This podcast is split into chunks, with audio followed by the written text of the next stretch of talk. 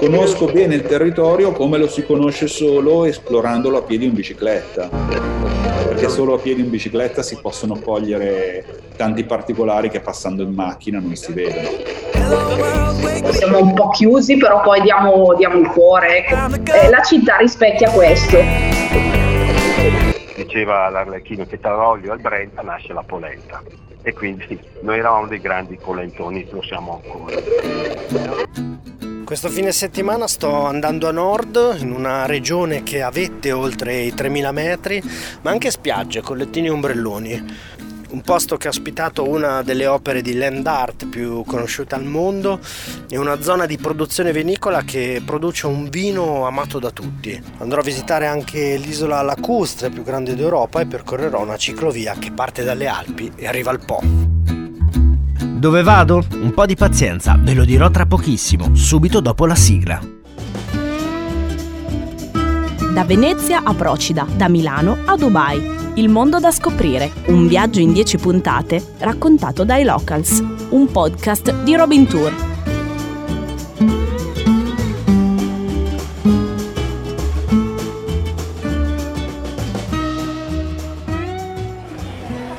Sono in Piazza della Loggia, in pieno centro a Brescia, prima tappa di questo mio nuovo viaggio, è un luogo simbolo di questa città con la sede del governo cittadino, ma anche teatro di una delle stragi fasciste più sanguinose degli anni di piombo. Qui c'è anche una via, un monumento che ricordano i fatti che valsero a Brescia l'appellativo di Leonessa d'Italia, ovvero le dieci giornate. Da Piazza della Loggia mi dirigo verso Piazzale Arnaldo, dove ho appuntamento con Maria Claudia Biasca. È la mia prima compagna di questo viaggio, è una delle socie fondatrici di Arte con Noi ed è la presidentessa del Comitato per la promozione dell'imprenditorialità femminile. Le chiedo di consigliarmi tre itinerari da fare in città. Allora, Brescia e il suo territorio sono un territorio estremamente vasto, molto differenziato, eh, che va dalle, eh, dalle, montagne ai laghi, eh, alle zone vitivinicole, alla città ovviamente che è ricca di tesori, fino alla bassa bresciana. Territori molto diversi tra di loro nel giro di pochi chilometri. E Brescia come città è una città che si presta all'essere scoperta dal visitatore perché non siamo ancora così noti dal punto di vista turistico, quindi Brescia è sempre una piacevole scoperta per chi non sapeva nulla. Il primo percorso che è un percorso di esplorazione cittadina è quello che noi chiamiamo il percorso delle piazze. Si va ovviamente dalla piazza romana che è piazza Foro dove si affacciano i resti del nostro tempio capitolino patrimonio UNESCO, alla piazza medievale eh, che è piazza Paolo VI, piazza Duomo con le due cattedrali, la piazza Veneta che è piazza della Loggia, poi abbiamo piazza Vittoria che è quella novecentesca e di solito si chiude in Corso Zanardelli che è la via diciamo dello shopping, del, è il salotto buono della nostra città. Poi noi ovviamente suggeriamo sempre un percorso fra i musei della città, ovviamente Tempio Capitolino, Parco Archeologico, Patrimonio UNESCO insieme al nostro magnifico museo di Santa Giulia che ha pochi passi, che ha due anime all'interno principali che sono quella romana e quella longobarda.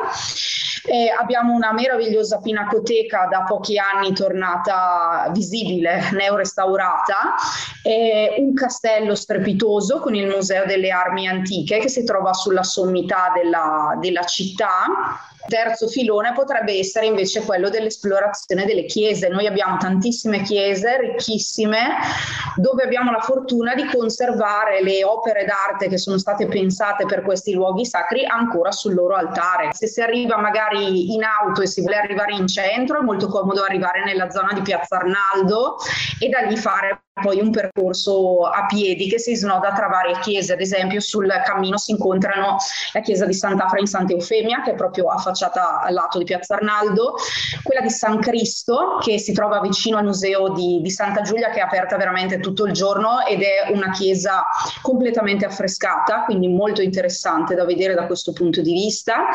Pochi passi ancora la chiesa della Carità oppure chiamata anche del Buon Pastore che si affaccia su via Musei per arrivare ovviamente a vedere le cattedrali in pieno centro, i nostri due duomi, che Brescia ha la particolarità di non avere un duomo solo ma di averne due, eh, e lì limitrofe abbiamo San Francesco, chiesa francescana, eh, con attiguo monastero ancora abitato dai monaci francescani di Brescia, eh, San Giovanni, San Giovanni Evangelista, dove è conservata una eh, cappella che è uno dei eh, capisaldi della storia dell'arte bresciana, che è la cappella del Santissimo Sacramento di Moretto e Romanino, e poi magari si può chiudere eh, lì vicino con la chiesa delle Grazie oppure la chiesa di eh, San Nazzaro se proprio si vuole arrivare all'altro lato della città, lì è conservata una pala eh, d'altare opera di Tiziano, quindi è uno dei grandi capolavori del Cinquecento arrivati a Brescia addirittura di mano di Tiziano. Con qualche passo in salita si arriva al castello. Da quassù ho deciso di godermi un tramonto di fuoco, approfittare della bellissima vista, il panorama sulla città e anche uno sguardo d'insieme che permette di abbracciarla tutta, un po' di sano relax dopo tanto camminare. Per la cena non ho dubbi, scrivo sul navigatore Palazzolo sull'olio e mi dirigo verso il ristorante La Corte, 30 minuti esatti da Brescia. Mi accoglie Aldo Chiari, a cui oltre a dare carta bianca sul menù chiedo di raccontarmi qualcosa sulle origini della cucina locale tre piatti del territorio potrei sceglierti uno strudel di filetti di persico con la verdura e i gamberi. Questo è uno strudel visto in versione salata che viene farcito con questi gamberi d'acqua dolce, filetti di pesce persico, e il persico naturalmente è un pesce eh, che viene pescato nel fiume e nel lago, e eh, queste verdure che vengono tagliate a bromoise, quindi poi cotto in forno e servito al posto dello strudel che conosciamo più classico con le mele. Nei primi piatti ti potrei dire i ravioli al bagos. Bagos è un formaggio tipico dell'Alta Valsabbia, formaggio di Bagolino, conosciuto anche come grana di montagna. È un formaggio che viene a lunga stagionatura, ha questi particolari profumi e sapori, è conosciutissimo ormai, sicuramente un grande portabandiera della provincia di Brescia. Qui noi facciamo dei tortelli che vengono farciti con la ricotta e il bagos, una ricotta eh, fresca con del bagos di 12 mesi, mentre poi ci scagliamo delle mandorle tostate e delle, e delle scaglie di bagos sopra per fare queste salsa al bagos. Nei secondi piatti il salmerino, un, eh, facciamo una scaloppa di salmerino all'arancia, viene appena planciata, viene appena scottata, quindi servita ancora rosa, con del succo d'arancia e delle scorze d'arancia che poi vengono saltate all'ultimo momento per dare questi profumi. E nei dolci, visto che abbiamo finito, facciamo il menù completo. Ti potrei dire adesso con una mousse di castagne, con una salsa di cachi e una riduzione di aceto. Allora, nel piatto della tradizione potevamo mettere le mericonde, che è questo piatto tipico della cucina povera locale. Era un gnocco di pane con tutto il pane raffermo che avevamo, saltato con un po' di brodo, si rifà un po' al, ai gnocchi che fanno anche in Alto Adige, i canederli, venivano servite col brodo oppure col latte. Alternativa anche la polenta piccada, piccada perché praticamente facevano questa polenta molto dura e usavano una, una sarda essiccata del lago di Iseo. Veniva appoggiata sopra questa polenta, ma la sarda restava sempre quella, cioè serviva solo per dare sapore e una volta alla settimana si poteva mangiare questa sarda. Diceva l'Arlecchino che tra l'olio e il Brenta nasce la polenta e quindi noi eravamo dei grandi polentoni, lo siamo ancora. Della, della tradizione sicuramente mangio all'olio e quindi qui questo manzo che viene cotto con eh, delle acciughe, con l'olio, delle cipolle e viene fatta una lunga cottura, dopodiché alla fine si passa con del pane per creare del pane grattugiato per creare questa sua salsa molto densa da ricoprire questa carne. Oppure anche i casoncelli, i casoncelli che a secondo dei paesi, anzi oserei dire quasi a secondo dei quartieri cambia ripieno, però una volta c'era poco di ripieno, era pane, pane, il pane e un po' di brodo, cipolla per insaporire, chi aveva il formaggio ci metteva il formaggio, però in genere che venivano i casoncelli erano solo ripieni di quello che si aveva in giro, c'era sempre il pesce d'acqua dolce quindi avevamo i filetti di persico, avevamo le tinche, avevamo le anguille che venivano fatte in carpione o alla griglia. La cucina bresciana è stata davvero una piacevole sorpresa e mi ha fatto venire voglia di esplorare ancora di più il territorio fuori città.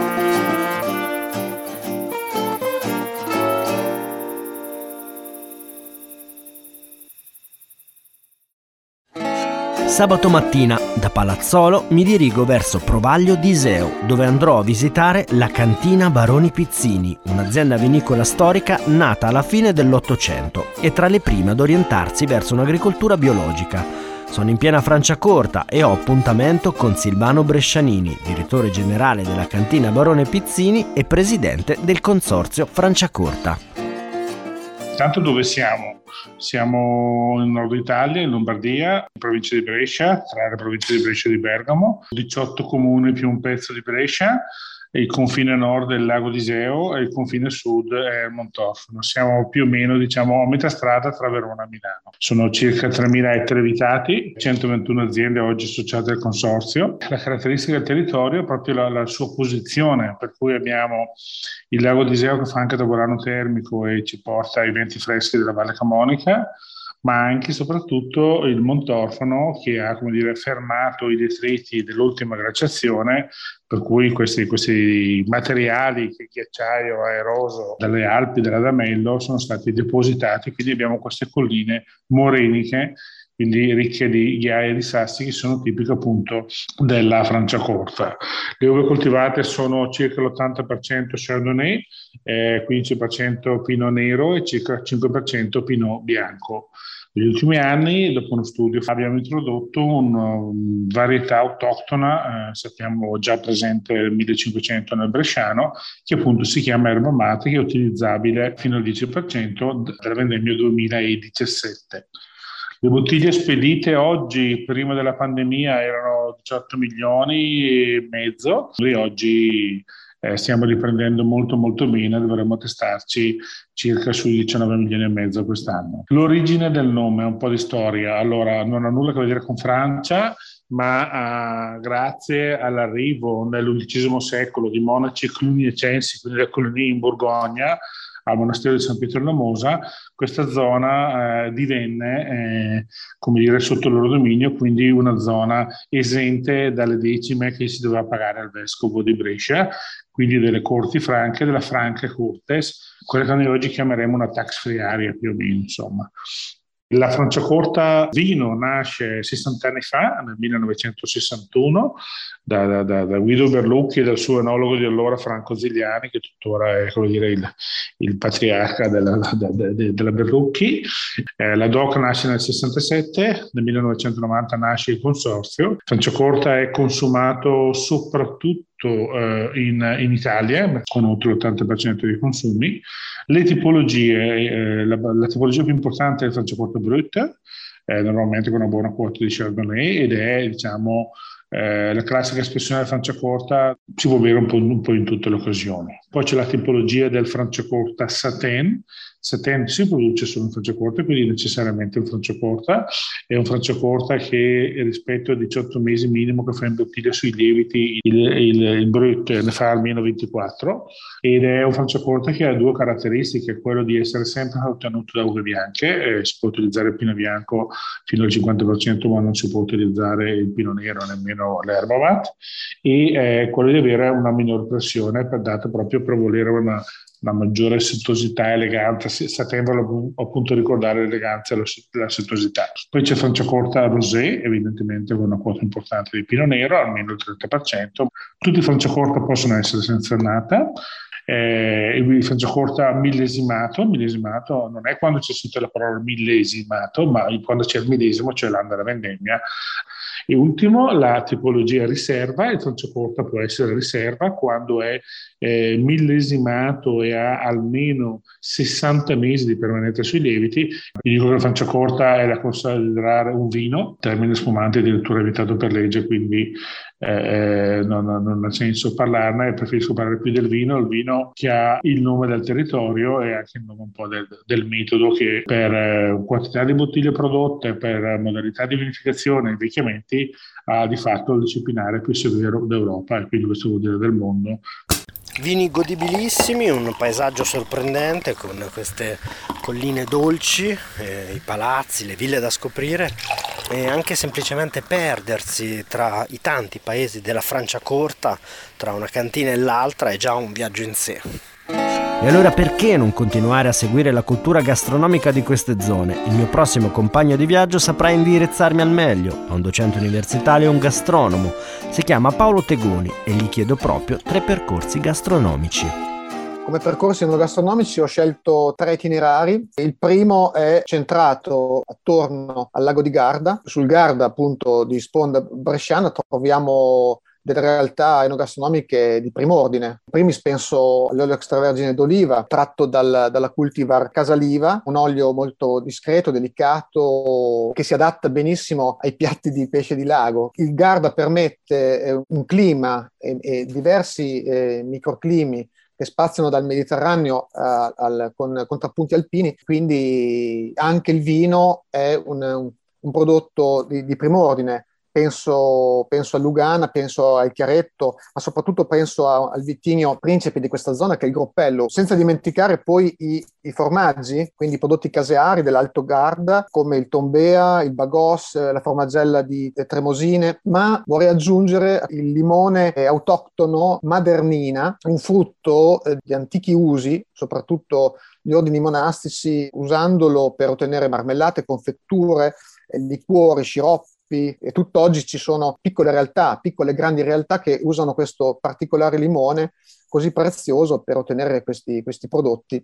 Il secondo percorso, sempre rimanendo in territorio lacustre, tocchiamo il territorio del lago d'Iseo, cosiddetto Sebino, in un contesto territoriale appunto che parte dal lago d'Iseo e tocca anche la zona eh, vitivinicola Franciacorta, che ha dato origine al primo DOCG, il metodo classico italiano, quindi un percorso che abbraccia un, un territorio docile mediterraneo, dove insiste qua l'olivo, la vite, ma che tocca anche zone con predisposizione di mh, produzione casearia. Ma qui vorrei sottolineare l'ottenimento di specialità gastronomiche grazie al pescato del lago d'Iseo. Mi riferisco a, a pesci come il corregone, alla tinca, al salmerino, la tinca ripiena soprattutto di, di formaggio, di, di, spezie, di aromi, è una specialità tipica molto ricercata dal turista, senza dimenticare il Monte Isola, l'isola lacustre più grande d'Europa. Sono molto, molto conosciute anche i pesci essiccati, poi posti sott'olio, quali possono essere consumati durante tutto il corso dell'anno su costini mm, e abbinati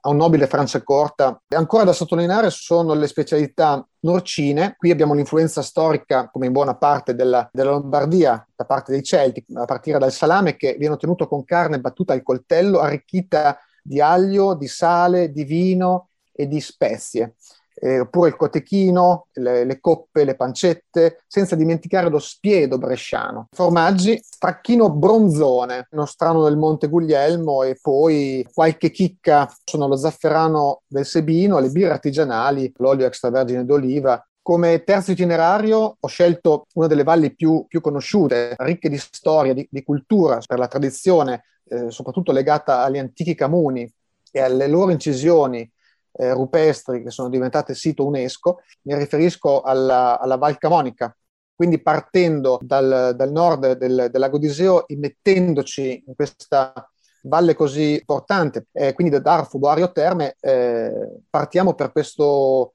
per questo tour enogastronomico in Val Camonica, dove troviamo l'olio extravergine di, di oliva, olio a base di, di cultivar leccino, frantoio, pendolino, bianchera e altre come coratina e grignano. I formaggi sono protagonisti a partire dal casolet, detto anche cadolet, il silter che è una DOP, è la rosa camuna e non mi, non mi, posso esimere dal sottolineare anche la presenza di un, di un, grande burro da latte di vacche brune. Anche i caprini sono molto importanti per la produzione casearia di questa valle, eh, a partire dal fatolì della Val Saviore. Chiudo questo, questo tour in Val Camonica con la norcineria. Mi riferisco al guanciale, alla pancetta, ottenuti anche in versione affumicata, ma anche a salumi più atipici. Il salame d'asino, la salsiccia di asino e il fam- famosissimo eh, violino di agnello o di eh, capra ottenuto dalla, dalla, coscia, senza dimenticare eh, salame di selvaggina o la carne salada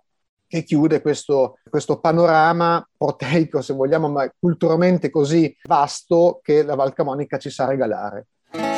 Domenica mattina, per il mio ultimo giorno nel Bresciano, ho scelto il lago di Seo. Qui, nel 2016, l'artista bulgaro-newyorkese Christo ha realizzato una delle sue più celebri opere di land art, ovvero The Floating Piers, un pontile galleggiante che ha collegato temporaneamente il lago con Montisola, l'isola lacustre più grande d'Europa. Qui passa anche la ciclovia dell'olio, un percorso ciclabile di 280 km complessivi che parte dal passo del Tonale a 1883 metri di quota nel cuore dell'Adamello e arriva a San Matteo delle Chiaviche, in provincia di Mantova. E allora provo a stare dietro a Paolo Patanè, giornalista e autore della guida Ciclovia dell'Olio.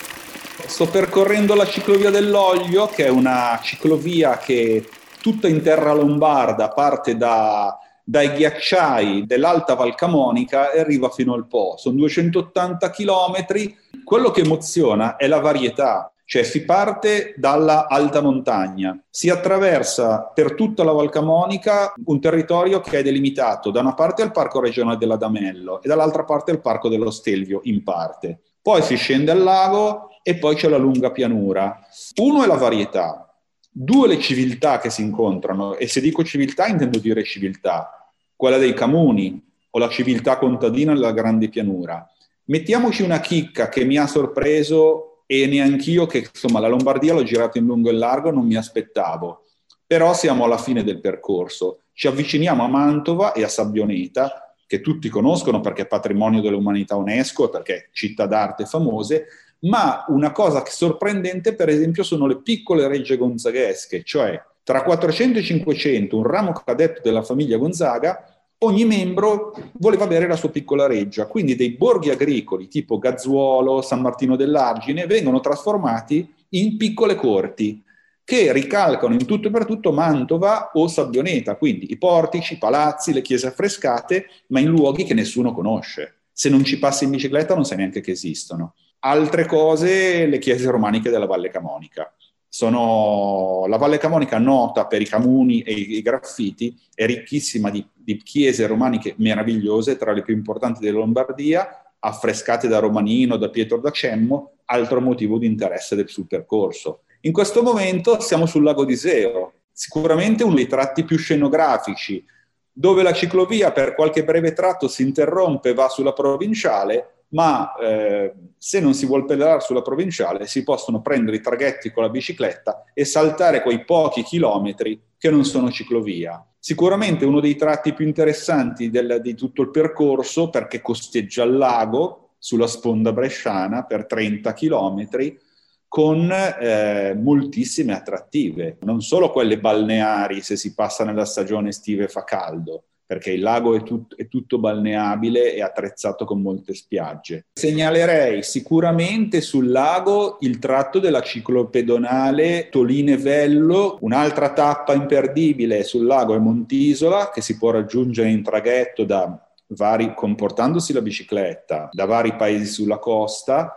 Se si ha un po' di gamba, anche arrivare in cima al santuario della Ceriola, dove il panorama è meraviglioso, comunque sono bellissimi tutti i borghi che formano insieme il comune di Monte Isola e direi, eh, oltre ai paesi, borghi del, della costa bresciana come Pisogne, come Iseo o come Sulzano, un altro motivo di interesse è la Franciacorta, che è un territorio noto per i suoi vini, ma splendido dal punto di vista paesaggistico e direi anche ciclistico, perché ci sono adiacenti alla ciclovia dell'olio, quindi segnalati e collegati, sei percorsi ben tracciati tra vigneti, colline molto dolci senza grandi pendii, consentono di esplorare un territorio ricco di storia e eh, noto per le sue vigne, moltissime le cantine nelle quali è possibile fare percorsi di degustazione in bicicletta, e quindi questo sicuramente è una variante interessante, prima di riprendere poi la ciclovia che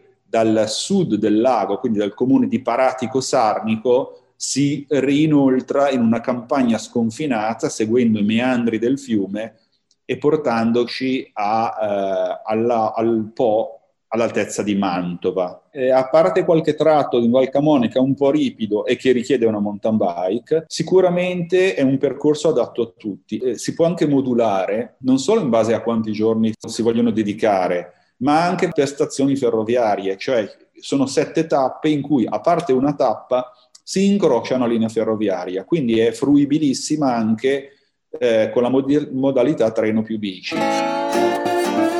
Mi piacerebbe dirvi che ho pedalato stoicamente fino al Po, ma purtroppo non è andata così. E del resto sarei uscito fuori dalla provincia di Brescia, un altro viaggio e un'altra storia. Andrò però decisamente fuori dai confini nel prossimo viaggio del mondo da scoprire. Un luogo caldo sotto molti punti di vista. Non vi resta dunque che continuare a seguire questo podcast e se vi è piaciuto a condividerlo sui vostri canali social. Appuntamento tra due settimane. Da Massimiliano Colletti è tutto. Buon viaggio! Avete ascoltato Il mondo da scoprire, un podcast di Robin Tour.